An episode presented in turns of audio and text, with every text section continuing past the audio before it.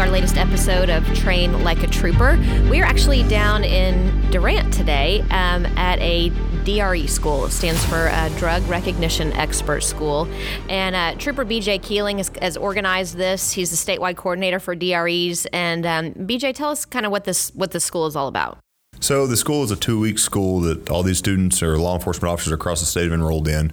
It is to train them to be a drug recognition expert, and it's a national credential that you get once you complete all the training and go through. Um, you can testify and have expert witness testimony on impaired driving for the traffic homicide cases or for just your average daily driving under the influence of drug cases. Okay, and so uh, one of your uh, you know speakers or instructors here today is Dr. Jared Wagner, and he's a professor of forensic sciences at the Oklahoma State University Center for Health Sciences, where he specializes in research and instruction in forensic toxicology and chemistry. Um, so, Dr. Wagner, tell us kind of what your role is here and, and what you're what you're teaching these these law enforcement here today. So, uh, as a forensic toxicologist, I specialize really in detecting impaired driving. Well, not as much as BJ, right? So he's he's finding drivers on the road and detecting right. uh, impaired drivers. But I help them understand the pharmacology of the drugs that are affecting the drivers and how they're causing impairment, and really um, what's happening with the human physiology when you have impairment. So uh, I take some of the lessons that that I've learned over the years. I actually was a police officer at one time, a long time ago, uh, and as a I was a reserve in California, and my first FTO, um, my field training officer, was a very he did a lot of DUI work, and he had like got some MADD awards for mothers mothers against drunk drunk driving, and he was a DRE as well. It, it, was a program. It's now called the Drug Evaluation and Classification Program, but the DRE program originally started in Los Angeles, and so we were a little bit south of there. Um, but being able to work with him and see how he could observe someone from across the room and recognize uh, pupil dilation and things that I just wasn't tuned into. So I recognize, wow, there's a lot of really interesting things that you can see if you're paying attention. And so this this is a great program, uh, what BJ's put together, because it's it's training these officers to start looking for those clues and those cues that tell them someone's impaired. Because you know, no one is. My take on in in Oklahoma, we're fairly conservative, but all the law enforcement I've talked to, no one has wanted to harass people that are using marijuana. No one's, you know, there. It's we have it's legal medically, right? So our goal isn't my goal as a professor. Their goal in law enforcement is not to bother people that are doing that, but our goal is to keep the road safe for our families. You know, I got four kids and, and a wife, and I want them safe on the road. And if someone's impaired and driving, that's a problem. So um, that's where I think this is really important. And these guys they won't make every stop, but they can be a follow on. So someone pulls someone over and they're they seem to be impaired, and hey, maybe this is methamphetamine, maybe this is marijuana. Uh, these guys can be called in to do the evaluation and actually identify what's there. Right. And then most of what I do is after that. So I do a lot of lab work, which is very specialized that identify, okay, so they've got this. Now I get a tox sample. And I do this for research. I mean, in practice, it's done at the at OSBI, the Oklahoma State Bureau of Investigation. They do most of the tox samples in the state. Um, but they'll do really complicated analyses. And so sometimes BJ will reach out or someone on the traffic homicide team, and I'm always happy to provide assistance and kind of explain, well, this is what that drug is. And um, you know, some of the different. Sometimes it's hey, we found this level. What does it mean? And that's all. That's always a tough question. Um, but I always make sure that you know they have the stop, they have what they observed and what they think they're on, and it gets really complicated now too. We have something called pain management. Uh, which is trying to manage people's pain. And so they'll be on a cocktail. Uh, sometimes we call it uh, a it's called polypharmacy, but it just means they're on a lot of different drugs, and it's challenging for these officers because is it a downer or an upper? Well, it's both, right? So they're trying to identify what class it's in, and sometimes what they're seeing doesn't match what the toxicological findings are, and so I just kind of help them understand those things. And and we see that all the time now more than ever when you run up on somebody or, or make a traffic stop on someone, uh, you you know you saw the driving behavior beforehand. You were like, yeah, something may be up, and you and you make contact with that person, and very often now it is. A, lot of different things in their system. You know, before you'd think drunk driving, like, oh, alcohol. Seven o'clock in the morning, all right. Well, yeah, sometimes.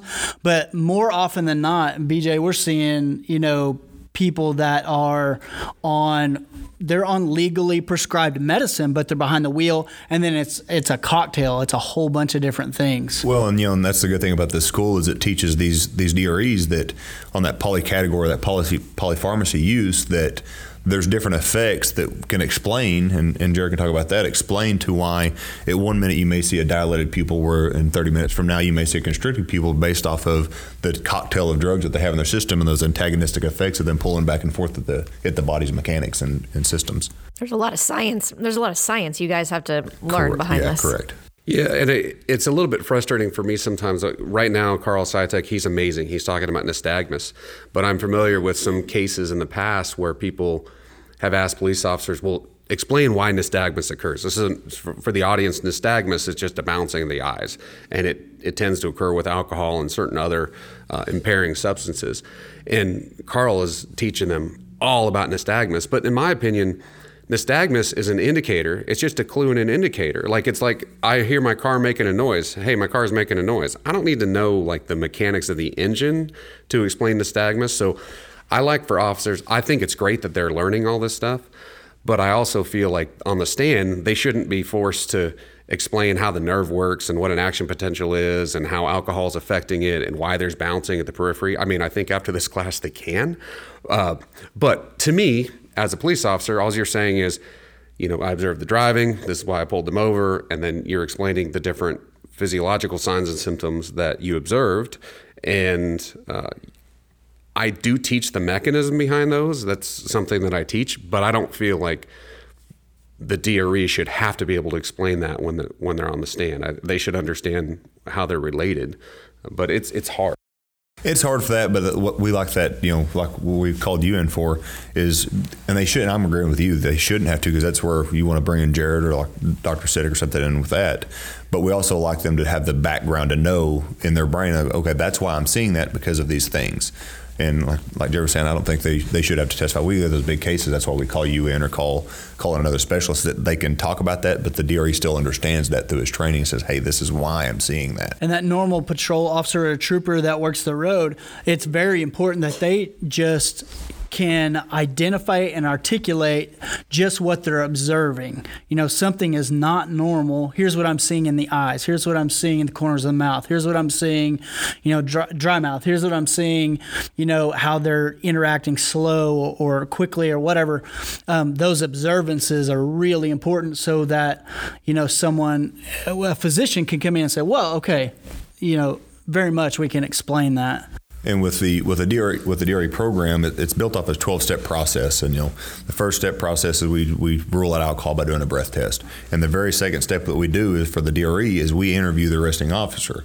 So that way they can disclose that information to us and say, hey, this is what I seen at roadside. This is the clues that I seen. This is the what the eyes were doing when I seen them and, and occurred with them because that can also change it throughout the process as well. So Yes. in that process, it helps with interviewing the officer too. Right.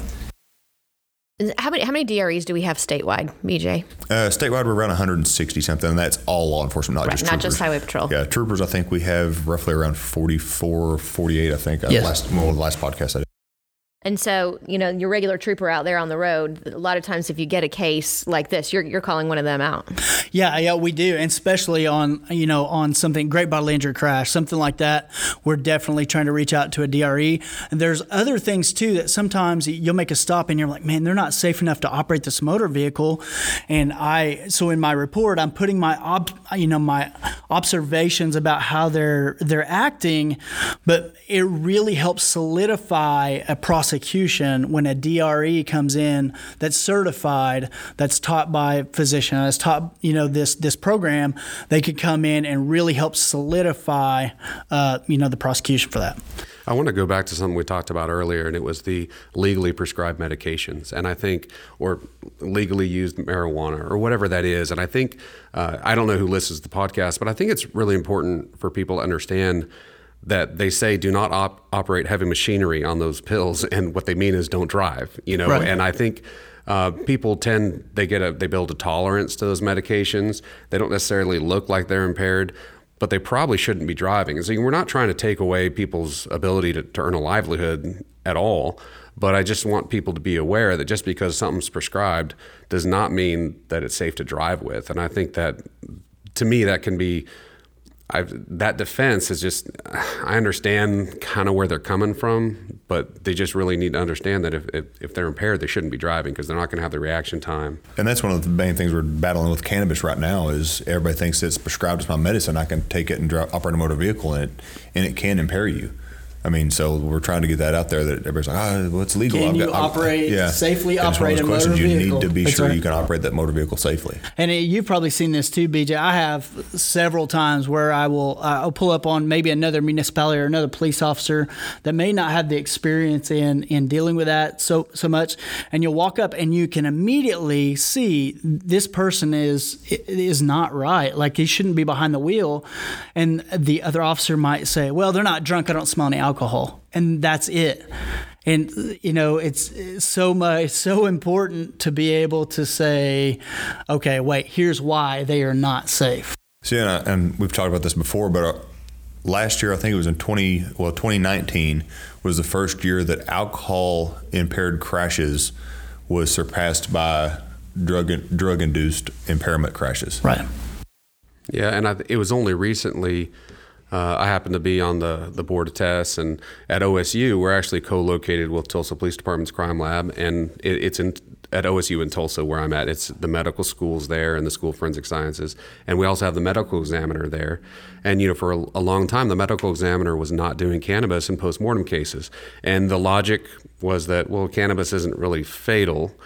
Uh, but you know, alcohol typically isn't either. But when you wrap your car around a tree, Right. um, then then it's fatal. So they have now started uh, doing cannabis uh, testing in postmortem uh, cases in Oklahoma, which I think is important because those numbers are important those numbers are Yes. important. But because it's important for us to get the message out again, it's not about harassing cannabis users, Yes. which I really have not observed. I know that there's, I've heard.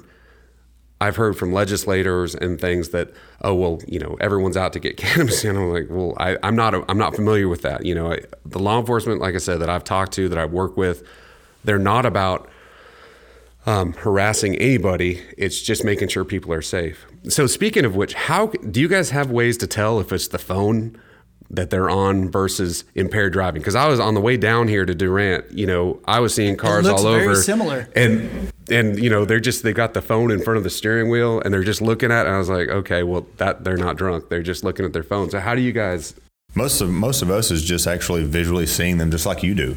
I mean, as far as talking to them. You know you just have a conversation. We we make so many traffic stops. We have a baseline of what you know normal generally looks like not all the time. But when you see a flag you notice those flags that pop up in your head like well that's not normal. The way they respond to me not normal. I asked for their driver's license and they gave me their bank card. That's not normal. Those things like that and then we then we go further. You know it just starts with little observances and then it goes further I seen one the other day. We were talking about the driving with cell phones. He actually had an iPad in front of the dash, like in front of the speedometer, watching a movie while I was, dri- I was in an unmarked truck. And that was actually our emphasis we were doing was I was driving an unmarked truck and had other units that I would call on my radio. I'd be driving down the interstate, just seeing, saying, "Hey, you know what I see? Hey, here's one call up here," and I was just in a plain clothes and an unmarked truck, and I drove next to him like, "Hey, there's here's one," I had. and he had a full size iPad behind the steering wheel in front of where the speedometer goes, watching a movie driving on the highway. I'm like. Hey, got you one. Come on up here, fellas. Yeah. and of course, when they stop him, he's like, as soon as the lights come on, you, he takes it, throws in the passenger seat. It's like, yeah, that's Yeah. that doesn't work. Yeah. Well, it, it, it's so unsafe, you know, and I think, I think um, it comes back to personal responsibility, right? And Yes. so, um, it's not wrong for people to get medications. It's not wrong for people to be treated for illnesses or whatever they're. I think the marijuana law is actually quite funny because pretty sure there was a 17 year old boy who had a marijuana card prescribed by his gynecologist, and I just find that interesting. But um, the the deal is, is there is a measure of personal responsibility no matter what it is, whether it's underage drinking, whether it's legal drinking, right. whether it's medication prescribed by your physician or by whoever prescribed your whoever I think it's a permit to use. It's not technically a prescription because there's no medicinal use, right? So so it's a permit to use. But no matter what it is, we have a personal responsibility. And so the podcast listeners, wherever they're at, have a responsibility that when they're driving, they need to be safe, you know. And and we're focusing on driving because that's what this is about. But I also one of the hats that I wear as a lab inspector for DOT type testing. So urine testing for uh, Department of Transportation, and um, there's now oral fluids allowed. And we kind of pioneered some oral fluid stuff in Oklahoma. And again, it's not it it, it's meant to help. It's meant to be as a preliminary screen. It's meant as a less invasive sample than blood. So, I mean, I don't have to poke a hole in you. You know, we can just have you suck on a little swab and then we can analyze that swab. Um, and that's starting on a national level. We do that with these DOT samples. It's about making sure that if you're in the workplace, if you're driving, if you drive a, a big rig, when you're impaired, and we've had deaths in Oklahoma from um, big rig drivers. That uh, we had the one guy that hit the girls from the softball team on on 35, yes. and he was using uh, a synthetic cannabinoid. It's K2 or spice, so it's like a fake marijuana, and he was using that while he was driving. So, um, I guess what I just want to it's a personal. Everyone, it's their responsibility to be safe, you know, and I yes. think I try not to look at it. I don't like getting pulled over. I don't like getting tickets. I don't think anyone does. You know, um, you know. Sometimes I speed. Is speeding unsafe? Yeah, it's that's why we have speed limits, right? So, but it's a personal responsibility, and I think we do have to. I want to see the mentality, especially where this polypharmacy is concerned, and, and drug use and alcohol use. I just want to see a mentality of not us versus them, because and you guys are in law enforcement. Um, I want to see people going like, "Hey, this is for our community. We need to make good choices so we don't let them go get the guy that's watching the movie riding in the back seat of the Tesla on autopilot or whatever it is, right. and not have to be chasing these drugged and and drunk drivers." Um, and I, I, should talk a little bit about. I do investigations with clandestine laboratories, and I do some seized drug work. Um, I've been helping because fentanyl is a problem. So yeah. fentanyl is an opioid. It's fentanyl, not fentanyl. People, and it drives me nuts, but fentanyl. Um, I've been doing a lot of work on detection, and um, it's it's hard to detect, and it's pretty dangerous. And one of the studies that I'm doing is is looking at officer safety. So we're actually we have fentanyl, and and we're doing like using the the pouches that do color tests and showing. You know, we're basically measuring how much of that fentanyl is getting up into the air so that you because it's really it is skin active but that's not what's hurting you guys as officers what's happening is it's it's a powder and it gets right. aerosolized and you breathe it and that's pretty effective. Yes. And especially if you don't use opiates right? So if you now if you use opiates you're not going to be as affected as someone who's so we call it naive versus tolerant. So someone who's a tolerant user chronic user they need more and more. And so but fentanyl is it's huge. You know, we're getting it's being shipped in um, in the mail. It's being shipped in over the border. Uh, the cartels are running it just like they're running meth. They're manufacturing it. We just have a ton, a, a very high volume of fentanyl coming in, and that's causing impairment in our drivers too. And I think it's important, besides the legitimate, I mean, it's important for us to recognize yeah, you can legally buy alcohol, you can legally get cannabis, you can legally get this stuff prescribed. In addition to all that, we have all these other sources of fentanyl. Now, um, so alprazolam got very popular, mm-hmm. and so they stopped. They sort of um, cut down on prescriptions. They made it harder to prescribe Xanax, which is alprazolam, and you know, but these kids are selling what they think is Xanax. Uh, they're you know, Snapchat at school, and they call them Xannies. But you know, I've explained to them they're not really Xanax, so they might be a synthetic benzo. So they might be like uh, etizolam or clonazepam, these different benzodiazepines than alprazolam, but they'll also be fentanyl. And these kids don't know what they are. And, you know, we right. have Tyler Skaggs um, was the pitcher. He was number 45. Uh, so it was tw- trending on Twitter there when he died. But he was an Angels pitcher. He was down in the Fort Worth area. They had four or five tablets of oxycodone. They crushed four lines and or five lines, but they four of those they tested and they were oxycodone. The fifth line was fentanyl. It was a fake pill, and so they have really good pill presses that are making very, very. Um, uh, I don't know. They look like the real thing, so they're they're excellent replicas. And so, you know, you're on the street and you buy an oxy or you, you buy a Vicodin. Counterfeited prescription drugs. Yeah, and you know, which it's an opiate, so yes, it's an opiate, just like oxy was an opiate, right? So if they dose it right, it could be fine, but it's they're different drugs, and fentanyl is active at a much lower amount. And you and I, when we find out that someone bought something across the street and it killed them, we don't go across the street to buy that for ourselves. But we don't have really strong opiate habits. So people that have that habit, when they see someone die from it, they go, "Oh, that's really good stuff," and so they're going to get it, and you, it's not really like Darwinism because they're not they're not eliminating all the customer base, and there is a certain high demand. Um, I think a lot of the problem did start with um, pres- overprescribing, and you know we just had we have the National Center for Wellness and Recovery at OSU. Um, it was partly founded with the Purdue settlement that we got through the Attorney General's office that that we're doing First thing we're doing is treatment. We're trying to get people unaddicted, but we're also doing research and we're looking at things to counteract uh, some of the effects of those drugs so people don't get hurt.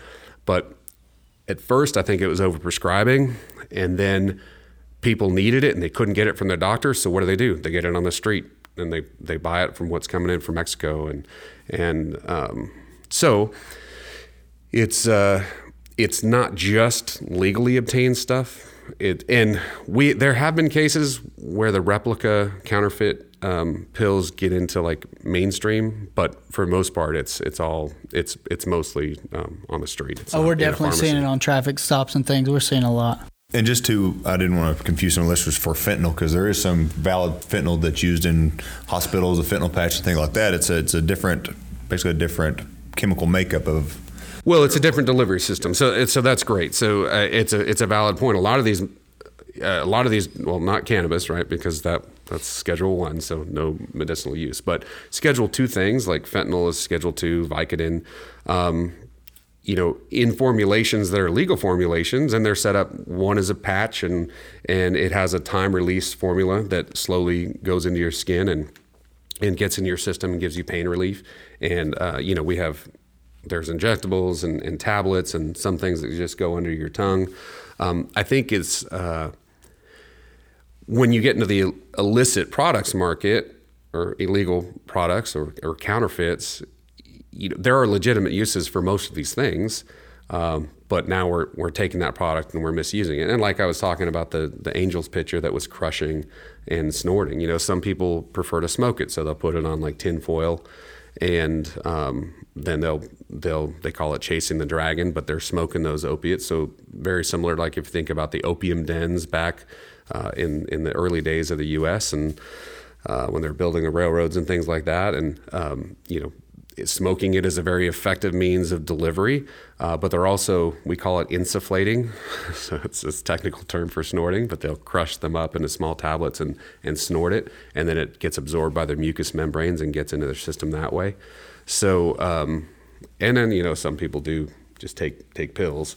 Um, I will say, so let's talk about eating real quick. Um, because I love food, I do. But um, I was thinking about cannabis when we smoke cannabis, so I don't happen to smoke. Uh, this long career in law enforcement, so I, am I'm averse to uh, to drug use. But um, when people smoke cannabis, they can do what's called self titration, and what we mean by that is they can monitor their own dose. Right? They can meter it, so they can smoke and they feel the sensation. And when they're done you know, and so I'm going to not talk. About dabs, waxes, and shatters are very different. These are very high potency THC products, so high potency drug products that are not easy to monitor with. But if you have a, a typical joint or or a bong or something like that, you can meter how much you're getting, and you can see how you feel, and then you can stop taking hits when you're at the point where you want to be. The challenge with edibles, and that's something we do some things called they're called green labs, but With alcohol, we have what's called a wet lab. And so we can have people drink known amounts. We usually follow a National Highway Traffic Safety Administration guideline. Uh, we can have them drink different amounts, and then we can measure breath alcohol, and we can show how fast they're rising, how fast they're declining, what are the effects. It's, it's really handy with it. So we call it a wet lab. Well, with marijuana, we call it a green lab. And basically different cannabis products we can have people use them and then observe the effects. And we can do the standardized field sobriety tests. We can do the full DRE exams. And i believe it was a couple years ago in colorado we actually did one they put an ad out on craigslist like free pot. And all these people came down. Um, the people that did the edibles though for like an hour and a half we were not feeling anything and they were like this right. is so dumb you know i didn't this is nothing and i you know they were kind of bummed they got the edible side well then at that point when the edibles started to be absorbed, they were much higher. They had a much greater sense of impairment than the people that smoked, and it lasted a lot longer. And I know we in Oklahoma we have a lot of people that use gummies. You know, they'll use them at night before they sleep and different scenarios. Um, and I think I just want to point out to those people that they need to be even more careful because the high that comes they can't control that dose anymore. Once you take it, and a lot of those gummies is like eat eat it says like eat a leg or you know one sixteenth of a brownie or something when you look at the actual packaging. Um, but people don't really pay attention to that; they just eat it. and right? Well, and that's what we're seeing. You know, uh, on traffic stops or crashes, we're getting there and they're completely gone. And when you find out it's just marijuana, I mean, the THC level is so high, and with the edibles like that, it, it is is creating something different than we've ever seen before, uh, and and very dangerous. Yeah, and I should comment on the CBD as well. Cannabidiol. It's CBD products are legal and we're also seeing delta 8 THC. Well, delta 8 is not delta 9, so it's technically legal, um, but it is psychoactive and it is impairing, so people need to be careful if they're using that. But I would also caution people that use CBD products. Um, CBD is meant to be THC free, and it's less than 0.3%. Well, less than 0.3% of a, of a gram is actually quite a bit of THC. And so we have people that are using only CBD products. They're not doing anything that would be considered illegal, but they're going to test positive on a urine test uh, for THC, even though they're not intending to consume it. It's in those products. So I just I, I think that's something maybe good to mention here. Um, because if people are using that, they need to be at least aware of that. I think. Right, right. Uh, on the driving end of it, I mean, there's so many things. I'm in my head. I'm thinking about. I'm thinking about drug interdiction. I'm thinking about all these different things that it's valuable for law enforcement and for the public. But on the driving end, really, what people need to get out of their mind is, if they're taking something that's legal or illegal, that's not what we're talking about. Are you safe enough to operate a motor vehicle? You know, eh, we tease all the time. Like, if water makes you drunk, then it what you're doing is illegal as far as operating a motor vehicle. You know what I'm saying? So it's very much, you know, it's that argument when you stop somebody, well, my doctor prescribed. That's not what we're talking about. They that may be, and that's great. That's not what we're talking about. It goes back to the personal responsibility that you were talking yeah. about, and whatever it is, you have to monitor your own reaction to it and what you what you can do. And so, on the drug interdiction side of it, uh, I, I, dabble in that too. And, and as far as you know, just on traffic stops, and you kind of get into things where you're interviewing people and, and things like that. But um, for officers out there listening to the podcast, what is something very important that you could tell them as far as, you know, um, uh, they get into a car and, and, they they see a powder, they see things like that. What are some things that are very important? Because I know that I've dealt with them, and uh, I I was telling Sarah of a you know example about a year ago that we got into a car and we we messed with the bag a little bit too much and it it popped and it and we kind of got exposed to some things we shouldn't have been exposed to. And uh, so, what's what's something we can tell officers listening? Very important because we're seeing more of it uh, on the interstate system. Yeah, and we don't have our magic COVID masks anymore. Right. So, uh, right. sorry. Um, so yeah, so one of the things we want to do is protect protect our airways, but I don't think you need to be in a full face respirator to do that. Right. Um, we want to minimize contact with it, right? So I, am a believer in the narcotics identification kits or the NIT kits or pouches, and I understand that there are defense attorneys out there. There's some Innocence Projects people out there that say, "Hey, it's just they always say sugar test positive, which I've never seen actually donuts test positive for meth. Okay, so I'm going to throw that out. But they're a color test. It's an indicator. It's it's just building probable cause, right? So I'm fine if an officer feels comfortable and wants to do that test, and that's going to help them for the arrest. They can do that. I would definitely wear gloves uh, when handling. Um, minimize how much you're agitating that powder. You just mentioned, hey, we opened it up, we got some out. In honestly, these are all presumptive field techniques. Yes. They're not really going to be admissible in court anyway. So if you have enough that you can effect an arrest and you can submit the material, look, if it's not the controlled substance, then they're not going to be charged. So to me, I want to get that stuff to the crime lab, and whether I'm talking about explosives or or um, drugs, the definitive test is going to be what OSBI is doing, what Tulsa PD is doing, what Oklahoma City PD is doing. That's the definitive test. So I want to get that stuff there. So and that's very much what we're telling our troopers is, hey, look, you know, you're building a case for the entirety of the of the arrest or the stop, and then just let's let's get that to a lab. Right? Yeah, and I really do. I, I, did have I had a sheriff's department uh, the other day came by OSU, and I said, well, he had some fentanyl in the field, and he also this lady had some crushed uh, Benadryl as well that she was snorting. But um, he wanted to know what it was, and and my field tech, I have a Raman spectrometer that's a field portable device. It's it's pretty nice, but fentanyl is so active at such a low concentration. Anything less than ten percent in a mixture is not necessarily going to show positive on those instruments. And it's nothing wrong with the instruments, how they're designed, it's how they're used. Um, so, you know, you can have these pouches that are showing negative, you can have these instruments that are showing negative, but it's there. So, what I did was I said, well, I'll do a presumptive field screen for you. I just happened to do it on a gas chromatograph mass spectrometer. So, I went into my lab and I took some of that powder and diluted it up and put it on the instrument and identified fentanyl for one and diphenhydramine for the other, which was the, the Benadryl. So, I think it just helps with itching. Uh, when they're using the opiates, but the um, I did that as a field screen. So it was not to be definitive for court. It was just to help him to know that yes, he did have fentanyl there, and and he had to be cautious. Now, this isn't going to end up going to court. Uh, she died three days later. These people, they don't.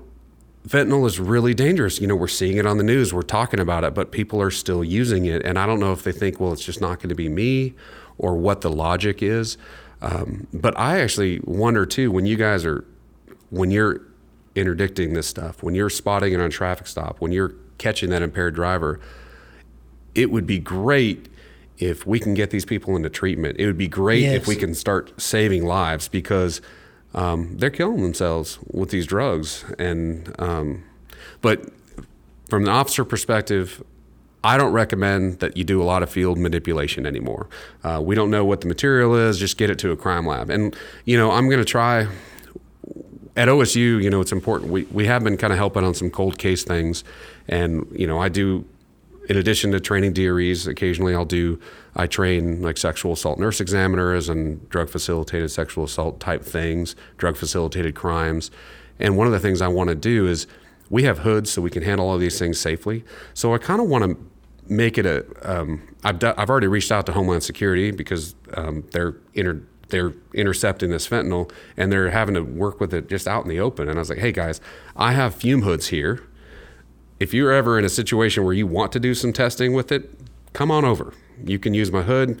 Um, so I kind of want to set up a center that would be like a triage center where you could, if you had something that you needed a field test or felt like you wanted to before you made the arrest, that you guys could come in and I could help you just kind of do that testing for, for your report.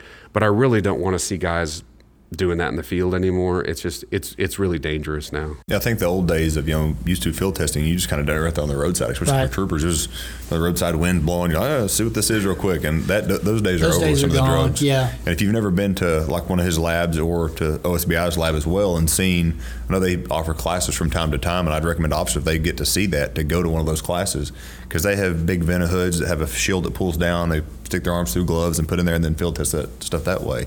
So they're never really exposed to it. I mean, I go back to when I first got broke in. Oh yeah. I, oh yeah. 16 years ago. It was like bare hands, no gloves, nothing. Like, ah, see what this is real quick. Yeah. Oh yeah, I think that's what it is. Smell you, it, you smell it. What is this? Man, we call it field testing. Yeah, smell it. Yeah, it I think that's what this is. You know, it's yeah, like yeah. those days are gone. No, I, you know, I tell officers all the time, like, look, put your gloves on, wear glass if you have to, and if it is some powdery, you know, if you have to do that, because I know there's some district attorneys, and we're actually working with them to stop requiring field tests, you know, on, on things. Because there's some district attorneys in the state, and working with Jeff Cyphers on that to get them Yeah. to say, hey, quit requiring officers to do field tests Well, because and even when you look us. at it, like you're saying, when you look at it, you go, "Oh, well, that's definitely marijuana." Well, we're seeing marijuana laced with fentanyl. We're seeing we're seeing all of that. So, uh, you know, And you can't tell hemp from marijuana either. And Yes. the challenge is crime labs can't either. So really, that farm bill effectively legalize cannabis U.S. wide because we didn't have the technology to figure out if it's 0.3 percent or less. Okay, so it looks the same, it smells the same. The difference is in how much delta nine's there. So you know we've had stuff that looks like an illegal load of cannabis that's hemp by definition. And we're we are playing catch up. The crime labs are trying to get that capability in. But my thing is, yeah, get it to the lab. Um, I did work with a chemist. You guys reminded me. He he worked barehanded. Like it was in the Orange County Sheriff's Department and in the in the crime lab. And, and I I'm always I've always been big on you know gloves and you know no mouth pipetting and you know we we're getting past all that stuff, you know.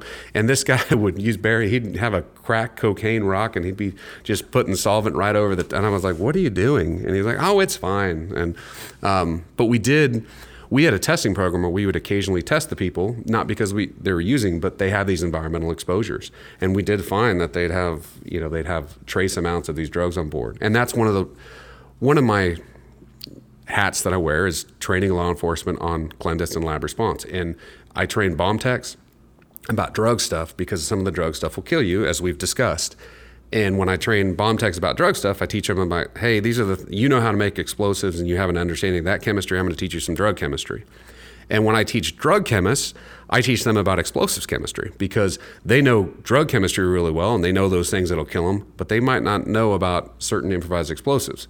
So I kind of, um, it's, it's all to make sure that you guys are safer at the end of the day. So if there's anything I can do to help as you're working with uh, the attorneys, I mean, it's sort of like COVID, right? COVID forced, uh, in my opinion, it forced us to make some changes to the way we practice medicine that were good, positive changes in terms of virtual office visits. In terms of we, my kids, my pediatrician, he has something called teledoc that he used to do, and you know, it was such a pain because it wasn't really covered, and and you but we needed care and he was like oh yeah send me a picture i'll help you you know but now because of certain requirements with covid they made that hey we'll allow this uh, virtual visits well i think we need to kind of have the same approach to the probable cause, the field testing, we really need emphasis. And so before I came to OSU, I actually worked at an FBI unit that we dealt with anthrax mailings and we dealt with, you know, chemical weapons, biological weapons and stuff. So for me, like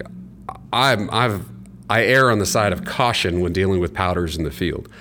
I think that it's time for a paradigm shift. And again, it's not I'm not saying, "Oh yeah, let's arrest anybody and everyone because they have a powder." That's not the point if you suspect that it's drugs, I just don't think it. I don't think you have the means to test it accurately, and I don't think you have the means to do it safely. Well, on an arrest, you're going to have other things that lead you down that road anyway that you should be that you should be building your case on. You're just not putting people in handcuffs because there's a bag of powder there. That's that's I mean that's not how you do a good arrest anyway.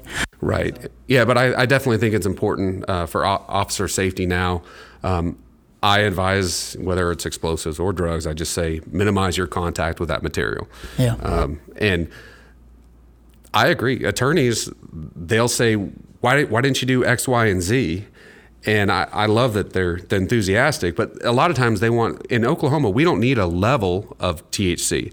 We just tell you if it's there or not, because there is no level at which someone's in. We don't have a level like with alcohol, 0.08 percent or higher, they're impaired. There is no per se for any of these other drugs. So all the crime lab needs to say to you is, I detected opiates, I detected Yeah. THC. And it's going to be up to a toxicologist like me to say, well, here are those effects. Right. And then it's going to be up to you to say, well, here's what they were what doing while they were driving. Right. Here's the behavior I observed. It's up to the drug recognition expert to say, I observed impairment with this testing that I learned in this class when I became certified as a DRE. Yes. And that sort of brings us kind of, you know, full circle Sarah, I, I, this is so important for officers that are listening. You know, we, we know that troopers and other officers listen, and this is this is something very important, really, to to document what you're seeing and know what you're seeing is not you know, maybe the normal traffic stuff that you're seeing, or or vice versa. And then on the drug interdiction side, I, I, it's just so much here. Uh, we could probably divide this up into Yeah. several podcasts and Well, really it- dig into it. it. Seems So- like all about education too. I mean, the, the drug dealers, the drug makers, they're coming up with new things all the time, and you guys have to kind of law enforcement kind of has to stay on par, and they got to be learning at the same time. Right, and it, it's it's sort of unfortunate. You're, like you said, I dabble in the drug interdiction, and and you know, and we're looking at drug impaired drivers. Forensic sciences is the same way. I've got a community of explosive scientists over here. I have bomb techs over here that are out there doing stuff. I have drug chemists over here. I have toxicologists over here. So toxicologists, we're looking for nanograms. We're looking for 10 to the negative, a billionth of a gram is what we're looking for. A seized drug chemist is looking for a gram, a thousand milligrams, a billion nanograms. And so those two communities don't even get along super well and aren't communicating much. But because I do both, I really, and like you said, education. I pay attention to what's happening on the seized drug side to help inform the toxicology, and I'm paying attention to the toxicology. We're looking at people: are people dying? Are we seeing these? Because we're seeing a lot of the synthetic benzos we're seeing in drivers. So it's not Xanax, but it's it's it's similar to Xanax, and we're seeing those in drivers. We're seeing them in dead people, and so we take that information, and I just make sure that from from my perspective, I'm trying to communicate with the toxicologist what controlled substances people are seeing, and vice versa, uh, and that helps. But it's hard because you tend to specialize, right? I mean, we're I think we're in a very big era of specialization. So, Right. um, and it's it is hard for me to stay on top of all the stuff that I do. You know, I do a little bit of arson, a little bit of explosive, but it's forensic chemistry right. and forensic tox. But I think for the troopers and the law enforcement out there, you know, they're gonna. It's okay. You can specialize. That's fine. But the great thing about it is know your resources. I don't know everything, but I know who to call. I know if I need a DRE, I can get a hold of BJ. I can I can get a hold of Dave and say, hey, can you can you get these guys some help? Right. I know if it's a if it's a prosecutor that has a problem, I can say, hey, Jeff Cyphers, he's a traffic safety resource prosecutor. You should get a hold of him. Right. He will help you. And um, so for troopers out there, you don't have to know explosives. You don't have to know all the different drugs. But if you recognize some impairment, get help. You know, Yes. get get someone to respond. I, I- what is the time for a follow like on a DRE? What's the typical response time? Uh, we usually try to keep it within 30, 45 minutes. Yeah, so that I mean that's so fast. So uh, to me, you don't have to know everything. You just need to know who does and Right. be able to get the help. And and like uh, if there was a question for me or something, they can always reach out by email through our website. But if they reach out to one of you guys, I'm happy for them to to get connected. And I do my best to answer emails. Uh, the phone, I just I don't really answer the phone anymore, but um, I do I do answer emails. So if there's questions, and one of the things that comes out of things like this is we recognize that there's a need for additional training. And when that happens, Yes. uh, we can host events at OSU, especially now that the COVID uh, in Oklahoma, we've done really well. It's all winding down. Uh, so we, we don't have to mask up anymore. We, you know, most, most people there are vaccinated, but I couldn't have hosted an event last year, right? Um, but now we can again. So, and I think it's great. We're down here in Durant. Um, the the casinos where we stay for lodging. We've done the training there before. Uh, this time we're we're in a local uh, a local uh, training facility, different than the casino. But um, I like that we can do things regionally. Um, and I'll go to Oklahoma City. I'll come to Durant. Whatever we need to do. But I think that when we see gaps, I think it's important that we find ways to address them. And sometimes it's hosting a summit, right? Sometimes it's just getting the right people in the room. And I know working with the Highway Safety Office, one of the reasons that the medical examiner is now testing cannabis is because I sat down with the Highway Safety Office and I sat down with the medical examiner. I said, hey, what? I really feel like we need these. We need Yeah. this information, and that was actually through. It's Major Hampton now, but Major Ronnie Hampton uh, was a big uh, driver in in getting that done. But it was getting everyone together, and that, that's not easy to do. Right. Uh, well, we appreciate your time, Dr. Wagner. Thanks for coming on the podcast. All right, thank you.